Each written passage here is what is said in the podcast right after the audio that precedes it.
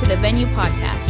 The Venue is a worship gathering of Southcrest Baptist Church. To learn more about the Venue at Southcrest, visit us online at southcrest.org or on Facebook and Instagram by searching for Southcrest Baptist Church. We hope this podcast helps you find your greatest pleasure and purpose in Jesus.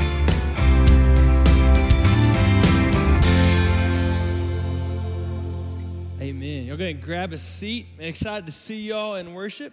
Um, hey, if you have your Bible, I know Zach mentioned this a second ago. Go ahead and turn to Colossians chapter 2. Continuing to go through Colossians, Colossians chapter 2. We're going to be in verse 13 here in, in just a minute.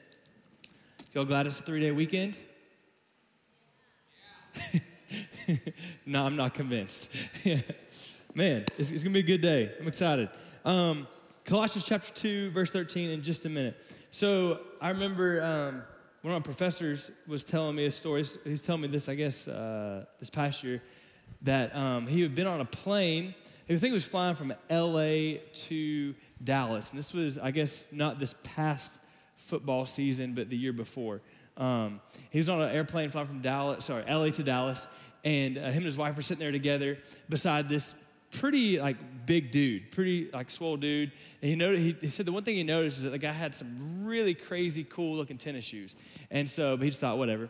Well, they go to get off the plane, and all these people that are on the airplane are coming up to his name's Kent, coming up to Kent and saying, how do you know him? And he's like, how do I know who? And they're, then they're looking at Miss Nola, his wife, like, Miss, or they don't know her, but how do you know the guy that was sitting beside your husband? And she's like, what are you, what are you talking about? We have no idea who that was. You know who he was sitting by? He was sitting by Patrick Mahomes in the year that he won the MVP. And he had no clue who he was. And so Dr. Edwards was, Kent was telling me this because he knows uh, I live in Lubbock and we're tech fans now. And so he was like, Yeah, he's a pretty big deal, apparently. I was like, He's a pretty big deal, yeah. And he's like, Could you explain that to me? Like, well, he won the MVP, really his first year, like really to play in the NFL. I guess his, his first year he was a red, not a red shirt, but like he, did, he sat, right? I'm getting my, my leagues mixed up here.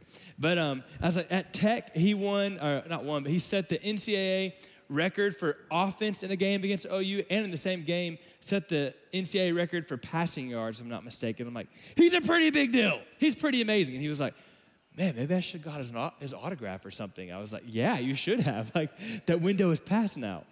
But he was asking, what, what makes him so amazing? Why, why were all these people so in awe of Patrick Mahomes and why we got to sit by him? I think a fair question that that people may could ask of Christians is what makes Jesus so amazing? Like, why is he so important? Even Christians, like, sometimes we have, we have to remember, like, why is it? What is it that makes Jesus so amazing, so important, so, so awesome that we would want to worship him and be in awe of him? And I want to challenge this a little bit. I know we've been gone and haven't been in church together, but I think we can get a little more riled up in worship. Can we try that next week? Y'all with me? Like, we're singing, All my chains are in the past, I'm free. All my chains. Like, do we believe it or not? All right? Okay, I'm preaching to myself too. Get back on track. All right, sorry. Um, man, I have no clue what I was about to say. Sorry. Let me think here. Oh, yeah. Why is it that, what is it that makes Jesus so amazing? What is it that does make him worth saying, you know what, even if people are looking at me funny, I'm gonna worship, I'm gonna get excited because Jesus is amazing.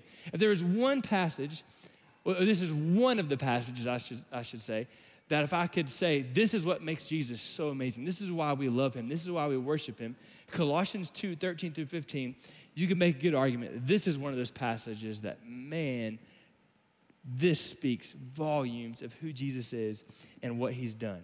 So, Colossians 2, verse 13. And you're going to see as we read it, what's so cool about this passage is it shows how our story collides with the story of Jesus. It's a really good thing they collide.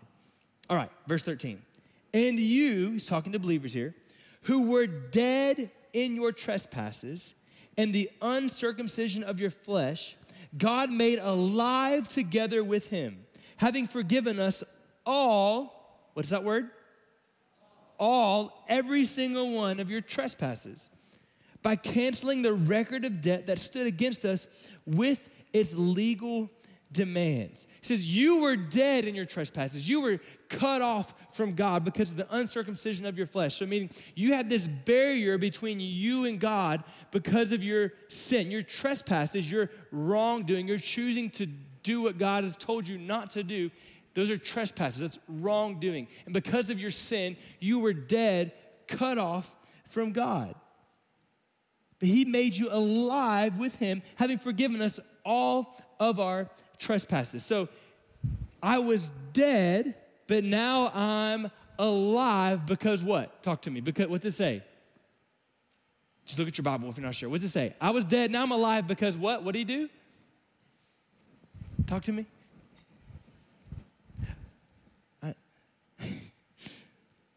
Having forgiven us, he forgave us. Thank you, Deborah. Yes.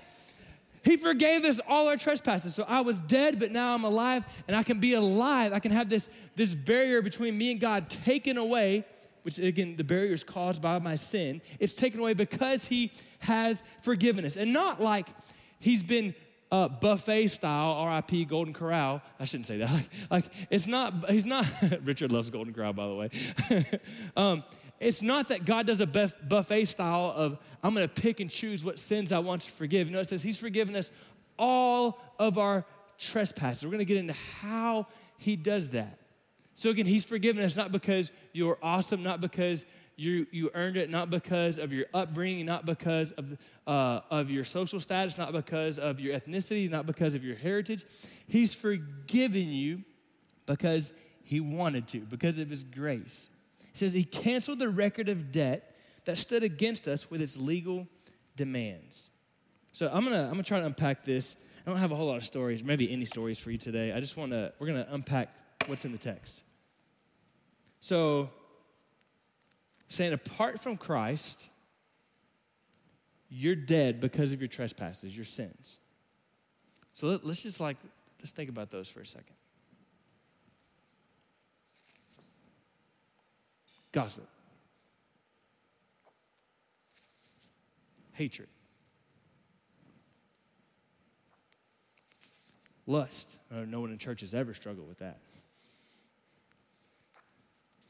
Heresy, uh, believing false things about God. Stealing. Racism.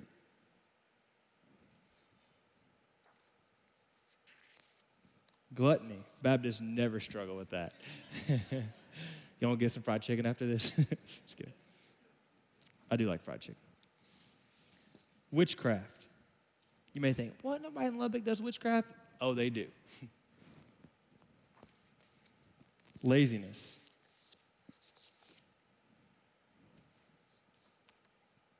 Abuse. Greed. Some of y'all, we get greedy with sins. Man, I wish I had their sin and not my sin because their sin seems better than mine. Favoritism, partiality, pride. I'm, I've actually never, I'm really humble. I've never struggled with that. Abortion, adultery, homosexuality, pornography. I'm going to go a little faster because there's a lot of sins. This isn't even all of them. Hypocrisy, lying, arrogance, being drunk, love of money, blasphemy. Should lick my tongue right now. Disobedience. My kid stepped out jealousy, sensuality, idolatry, complaining, selfishness, malice, unforgiveness, talking nasty, bitterness, envy, anger, loving evil slander, fraud. I'll skip one. Covetousness, not trusting God, not loving God. We could go on, right? Just a small list of trespasses, of wrongdoing. And here's, let me find this. Here's what the text is. Oh, the text is saying. Verse 14 says, so I've got all these trespasses. Verse 14 says, I had a record of debt that stood against me with his legal demands. So to draw this, I'm going to summarize really. Um,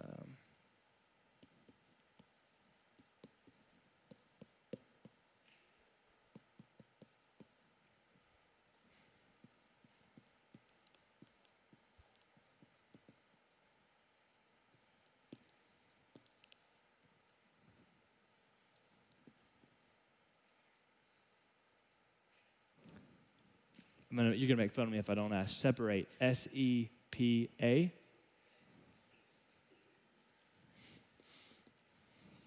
Go ahead and run the moment before, I, before you get a chance. So, verse 14. The record of debt that stood against us with its legal demands. So he's saying, because of your trespasses, because of the uncircumcision of your flesh, meaning so because you're you're not set apart for God, you, you you're not cut off for the Lord and, and made holy for Him because of your sin that separates you, because of your sin, you have a record of debt. And I, I, I could have, we had a really long time, you could pay attention, I could write out all these sins, or we could take time for you to come up and tell me all your sins. That'd be a fun game, right? Not really. But all your sins, the record of debt, kind of like when you get on Mint or wherever you keep your credit card stuff and you see your credit card bill, you're like, whoa, and then you see the record of what did I do? Oh, the record of debt, all that you've done. Your sin stood against you, it condemns you. So it's with its legal demand. So there, there are consequences for your sin, right? The wages of sin is death, right? I deserve death, hell, condemnation, condemnation, shame, and separation from God because of my sin. So he says, legally, there's this document now that I have to carry around that stands between me and God because of my trespasses. It's my record of debt, and it's the legal demands that I deserve death, hell, condemnation, shame, separation because I have made a mess out of my life. But what he's saying in verses 13 and 14 is that thank God before you ever made a mess out of your life, Jesus made a mess out of his life on the cross when he decided to come and pay the penalty for your sins. Here comes my buddy's carrying the cross. And so he's saying, because Jesus paid the price for your sins, verse 14, he cancels, he erases the record of debt that stood against you. Isn't that a cool picture? Isn't that a cool picture? This is not me making stuff up. This is just what the Bible says. That because Jesus paid the price for your sin, God looks at your record of debt and the list of legal demands that stood against you, and God says, I'm going to literally obliterate, I'm going to erase, I'm going to cancel that record of debt. It's gone because Jesus paid it all. Amen? He paid the price for every single one of your sins. So again, God, God's not like looking through the list and like, oh, a lot of these I'll forgive, but complaining, you little jerk. no, he because of the cross, he forgives everything. He cancels everything. I can't, I should have brought an actual eraser, but he gets it completely clean. How cool is that? You don't have to carry this shame and condemnation around because Jesus, because of his payment, he canceled it for you. He paid the price for you every sin is forgiven if you've turned to Christ. By canceling the record of debt that stood against us with his legal demands. Here's what we do. That's, that's, that's picture. I think he gives us two pictures in the text. Again, all answering the question, why is Jesus so awesome? So he cancels the record of debt. That's the first picture. Have you noticed that we try to don't know if you, if you, I'm actually, I'm pretty sure you're like me. You do this. You, uh, Jesus has forgiven you. We, we, believe the, the Bible, we believe the gospel that in Christ I am forgiven and free. What we just sang about, thank God all my chains are in the past. But don't we sometimes aren't we tempted to come back and like, I, I just, I don't know, I kind of want to live under this, this banner of shame that I'm a sinner. You know what I'm talking about? Like we, we're forgiven, but we tend to want to write those things. It's hard to write like this. We, this says condemnation. We want to write these things back down. For some reason, we tend to go back to living in our shame and our condemnation and, and living as though we've not been set free from our sins, uh, living as though we've not been forgiven. I would encourage you don't try to take the Sharpie, or it's not Sharpie, don't try to take the marker from the nail pierced hands of Jesus. Don't go back and write things that He's already forgiven. And I think God knew we were prone to do that. And so He gives us this next image, and this image is so cool. the rest of verse 14. This, so you tracking with me? This guy, the, the document that was the record of my debt, and, it, and with it, its legal demands because of my sin. So this, this guy, right, this document, he set aside, nailing it to the cross. Woo, all right, so it means he says, hey, Brandon, you, you keep wanting to live in sin and shame, so go ahead and give me that document. This is what he did on the cross. Give me that document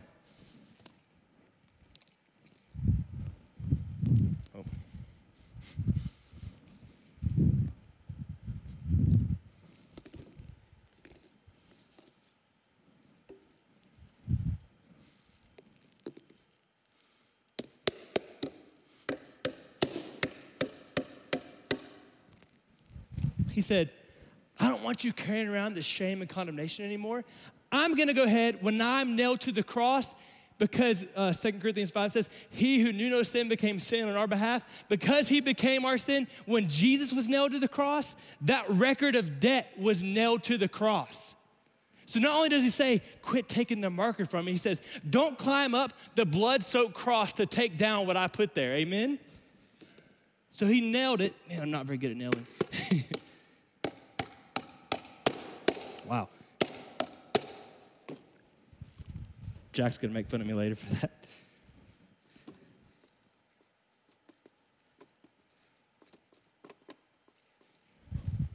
And when he nailed it to the cross,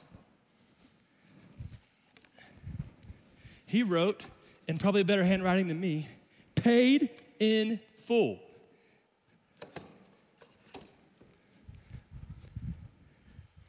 It does say paid in full, I promise.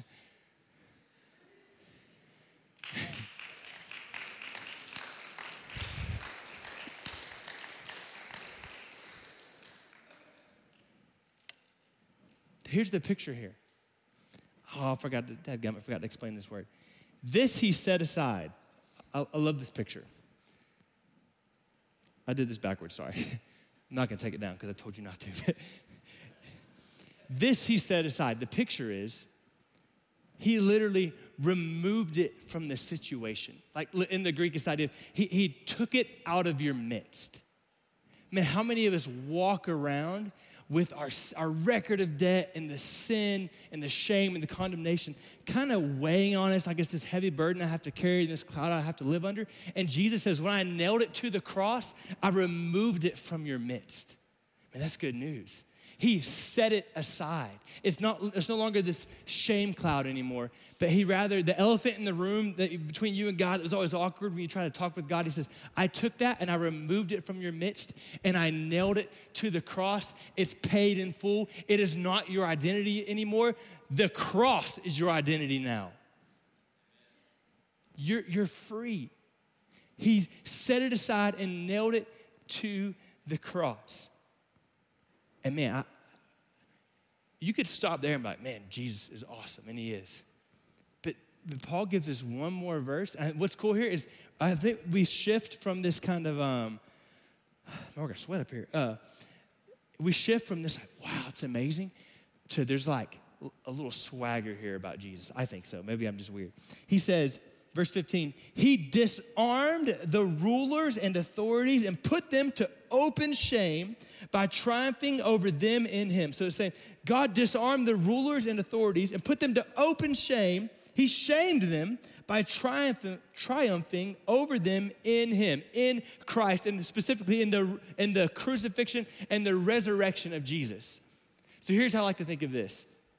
You know, we're familiar with like baby Jesus at Christmas time, and we're familiar with like, we think about, I'm not trying to be disrespectful, like disrespectful, but like hippie Jesus hanging out with the disciples by the van, right? Like we're going to talk to some people.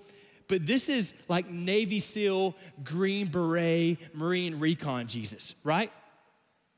He disarmed the rulers and authorities and put them to shame. Here, here's what it means. So, so context. The Coloss- the, there were some false teachers in Colossae, and they were teaching this extra spirituality that like Jesus is good, but you need to make sure that you appease, that you um, yeah, appease, that you satisfy these other spirits, which really we know from scripture, these other spirits ultimately demonic powers is what it was. It was a demonic influence to say, yes, Jesus plus something equals everything. And Paul's saying, no, it's Jesus alone. Quit worrying about these, these false demonic spirits and trying to appease them. So maybe that means playing itself out and doing a ritual or worshiping the sun god or whatever that's not really a god. He says, those aren't real powers. But the Colossians, the believers in Colossae, they were being tempted because of the false teaching to, to live under the shadow of, well, yeah, Jesus is good, but I, I need to make sure I please these other spirits as well. I mean, it's so cool. Paul's saying, Jesus, when he died and rose again, he triumphed over every other spirit. He showed that he's the boss, that no one is as big or amazing or as powerful as him. No other spirit, no other quote, God can touch him because he is victorious. It says that he disarmed them. So, whatever spiritual powers those demons had, Jesus has power over them. So let's let's take let's trans let's like cross the bridge of uh, of interpretation of hermeneutics of hermeneutics how you study the Bible. So, oh, uh, not Old Testament. Sorry, slow down. Um, their world that Paul was writing to to our world we maybe don't, like the majority of us, don't live in this pagan idea of these spirits. I want to please the rain god, so I'm going to go do this weird farming ritual whatever. Like, we may not live under that idea, but those same demonic spirits that plagued the people of Colossae and shamed them and tried to make it, them think it was Jesus plus something, those same de- demons would try to oppose, they not try, they do, they oppose us today. They tried to make us rip down that whiteboard and walk in shame and fear and condemnation and failure. And Paul's saying, Jesus defeated them on the cross. The cross that meant to kill is my victory. That what the demonic forces thought was a shame for God that was victory over them was actually God having victory over the demonic forces that Satan, when he pulled the lever on, on the crucifixion of Jesus, thinking he had won, he actually pulled the lever on himself because God had outsmarted Satan from the beginning. He has power over them. He triumphed over them. The idea in the, in the, uh, the, Romans, they would have understood this as when a Roman general came back from conquering a land, he would come back and his prisoners, those he had defeated, even the kings that he had defeated, would be behind him in their shame and shackles, and he would carry their swords like, yeah, what's up? I beat these fools, right? That's what Jesus did. That's what the cross is. Yeah, he says, yeah, what's up? I beat that fool. he probably didn't say fool, but you get what I'm saying. I love man, I, I got to read a couple quotes to you because I think it says it so well. And the fact that Jesus is victorious, that he's powerful over all. N.T. Wright says, the cross was not the defeat of Christ at the hands of the powers, it was the defeat of the powers at the hands, yes, the bleeding hands of Jesus. A student of Martin Luther said this Christ publicly among his congregation, and there, there's some crazy cool imagery here, so lean in. Among his congregation, dragged out his enemy's shield, helmet, and sword, and in his churches, he raised up as a trophy a tree with many branches. So, just a picture, it's, it's picturesque of because Jesus is, a, Jesus is a conquering king, he's raised up for us, so to speak, a tree to look at that displays his trophies, his victories. It says, On the uppermost branch hangs the devil with his fiery arrows, bow and snares, or hunting traps defeated. On the second hangs death with his broken jaw, knocked out teeth, and barbed sting defeated. On the third, the record of our debt revealed through the law, impaled and riddled with holes. On the fourth hangs God's wrath because he bore it for us. On the fifth, the gates of hell defeated. On the sixth, the world with all its power. This tree is the holy cross on which all these now are nailed, in which beforehand Christ was nailed to and crucified. You know what this is? The cross is? It's a shame reversal. See, before the cross, the powers had the ability, the devil had the ability to shame us and condemn us and point out to us that we had made a mess of our lives. But the cross is a shame reversal to say, no, Satan, you've been defeated by Jesus. And the cross is what I'm gonna glory in because Jesus has victory over anyone and everyone. And in Christ, I have been completely 100% all forgiven. Amen? This is a shame reversal. Why is Jesus such a big deal to us? Why is he so incredible to us? Why is he worth getting excited about? It's because at the cross, our stories collided his deity and our sinfulness. It's where justice, justice and righteousness met to forgive us. And at the cross, he turns a story from shame into celebration. A story that was broken into beauty. A story of fallenness into forgiveness, a story of debt, a debt I could never repay, into deliverance. Yes, Jesus paid it all, and all to him I owe. He is worthy of celebrating. This is why Paul began this whole, I think this is all kind of one big section. That's why I began it with the words of verse 6. So, just as you received Christ Jesus the Lord, walk in him. Why would you turn away from a Savior like that? Where else would you go? For forgiveness, for hope, for purpose, for restoration. There's nowhere else to go. He's paid it in full. So he says, walk in him. And that's why in verse 8 we talked about last week, he says, Don't let someone come and steal you away from Christ. Don't graduate high school and go into college and let someone, some professor that thinks they know it all because they have a PhD, pull you away from Christ. Look at who he is. Don't, and as the kids leave home and you get more settled and get more comfortable, don't turn away from Christ. Don't buy the lie that your sins are too big for Jesus and then turn away from Him. He says, Don't let someone take you captive. No, walk with Him. As believers, if you're a believer this morning, I want to challenge you, encourage you to stay the course, to keep walking with Jesus. And to not do what I do all the time, and that is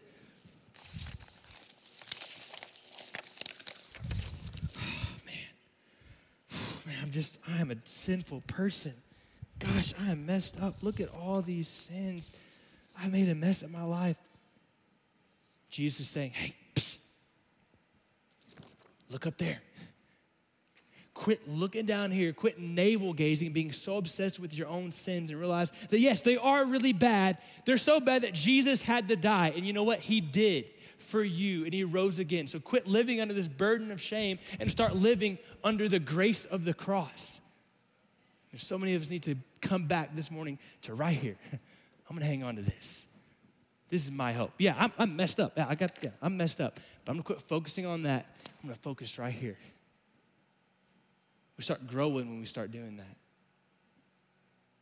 If you don't know Jesus this morning, man, he has paid the price for your sin, and his arms are stretched out wide to say, Come to me for salvation, for forgiveness. Yes, it's a turning from your sin. It's not easy. It's repenting, saying, I'm not gonna live in that anymore. I'm not gonna let that control me anymore. I'm not gonna pursue that anymore. I'm gonna pursue Jesus. It is repentance. But realizing you can run to him and he's got his arms open wide, and he's a loving father. He says, Come back home. I wanna forgive you, I wanna restore you. So if you're watching online this morning and you don't know Christ, uh, please reach out to us, send us a message click that connect button so we can connect with you. If you're here, I would love after the service to pray with you and talk with you. It really is as simple as saying, Jesus, I know that I'm broken. I know that I'm messed up, but I believe that you are God the Son, that you paid the price for my sins, and I want to turn to you. I want you to be in charge of my life. I believe in you, and I want you to be the Lord of my life. And do that this morning. And the last thing I would say, I think I need to do a better job of pushing us in this, and it's because I don't push myself enough. People need to hear this message. Amen. Maybe your response today is to consider who do you, who do you need to share it with? This is good news. Like I know the gospel is offensive because you're telling people you're you're broken and you're sinful and you're nasty, right? Maybe don't say you're nasty. That's weird. like you're a messed up person. But this is good news. Like Zach and I have talked about it before. It's silly to get so nervous about telling people that they can have all their sins forgiven in Jesus. Like why am I nervous about that? This is great news. That's why it's called the gospel. All right, I need, I need to finish. Sorry. Who do you need to share it with? I'm going to pray for us, and as I'm praying, um, uh, we're going to like take a little time here. We're, we're good on time. We're going to take a little time for you to just reflect and consider what you, how you need to respond this morning, how the Holy Spirit is leading you. And then we're going to sing a song that I think has a little swagger in it not for us, but because of Jesus, what he's done. And I want to invite you to get into it. I'm not saying we're about to get crazy and running around in here. Don't do that. But, but it's okay to get excited about what Jesus has done. Amen? I'm going to pray for us. We're going to respond.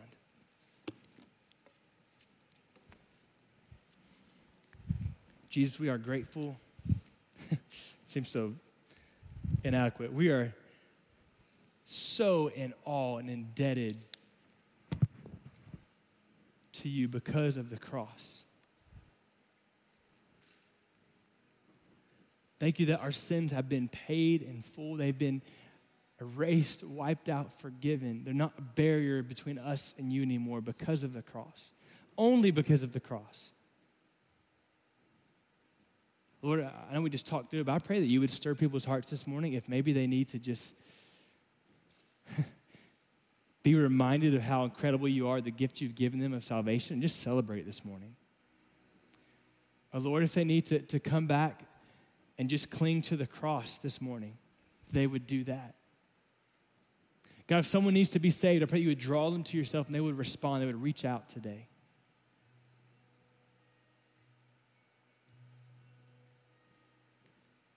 And Lord, maybe, I don't know, maybe, maybe most of all for some of us, that you would help us to be bold, that we would see what great news this is, that we would think of people we could share it with. We'd quit worrying about what they think, we'd quit worrying about them shaming us and realize that you bore all the shame so we wouldn't have to walk in shame. and we would just be bold. I'll give you a moment just to, with your head bowed and eyes closed, just to talk with the Lord, and we'll sing and rejoice through our song in just a moment. If you are encouraged by today's talk, be sure to subscribe and rate us wherever you stream your podcast. The goal of the venue is to help you find your greatest pleasure and purpose in Jesus by being relational, helpful, hopeful, and real. Thanks again for listening to the Venue Podcast.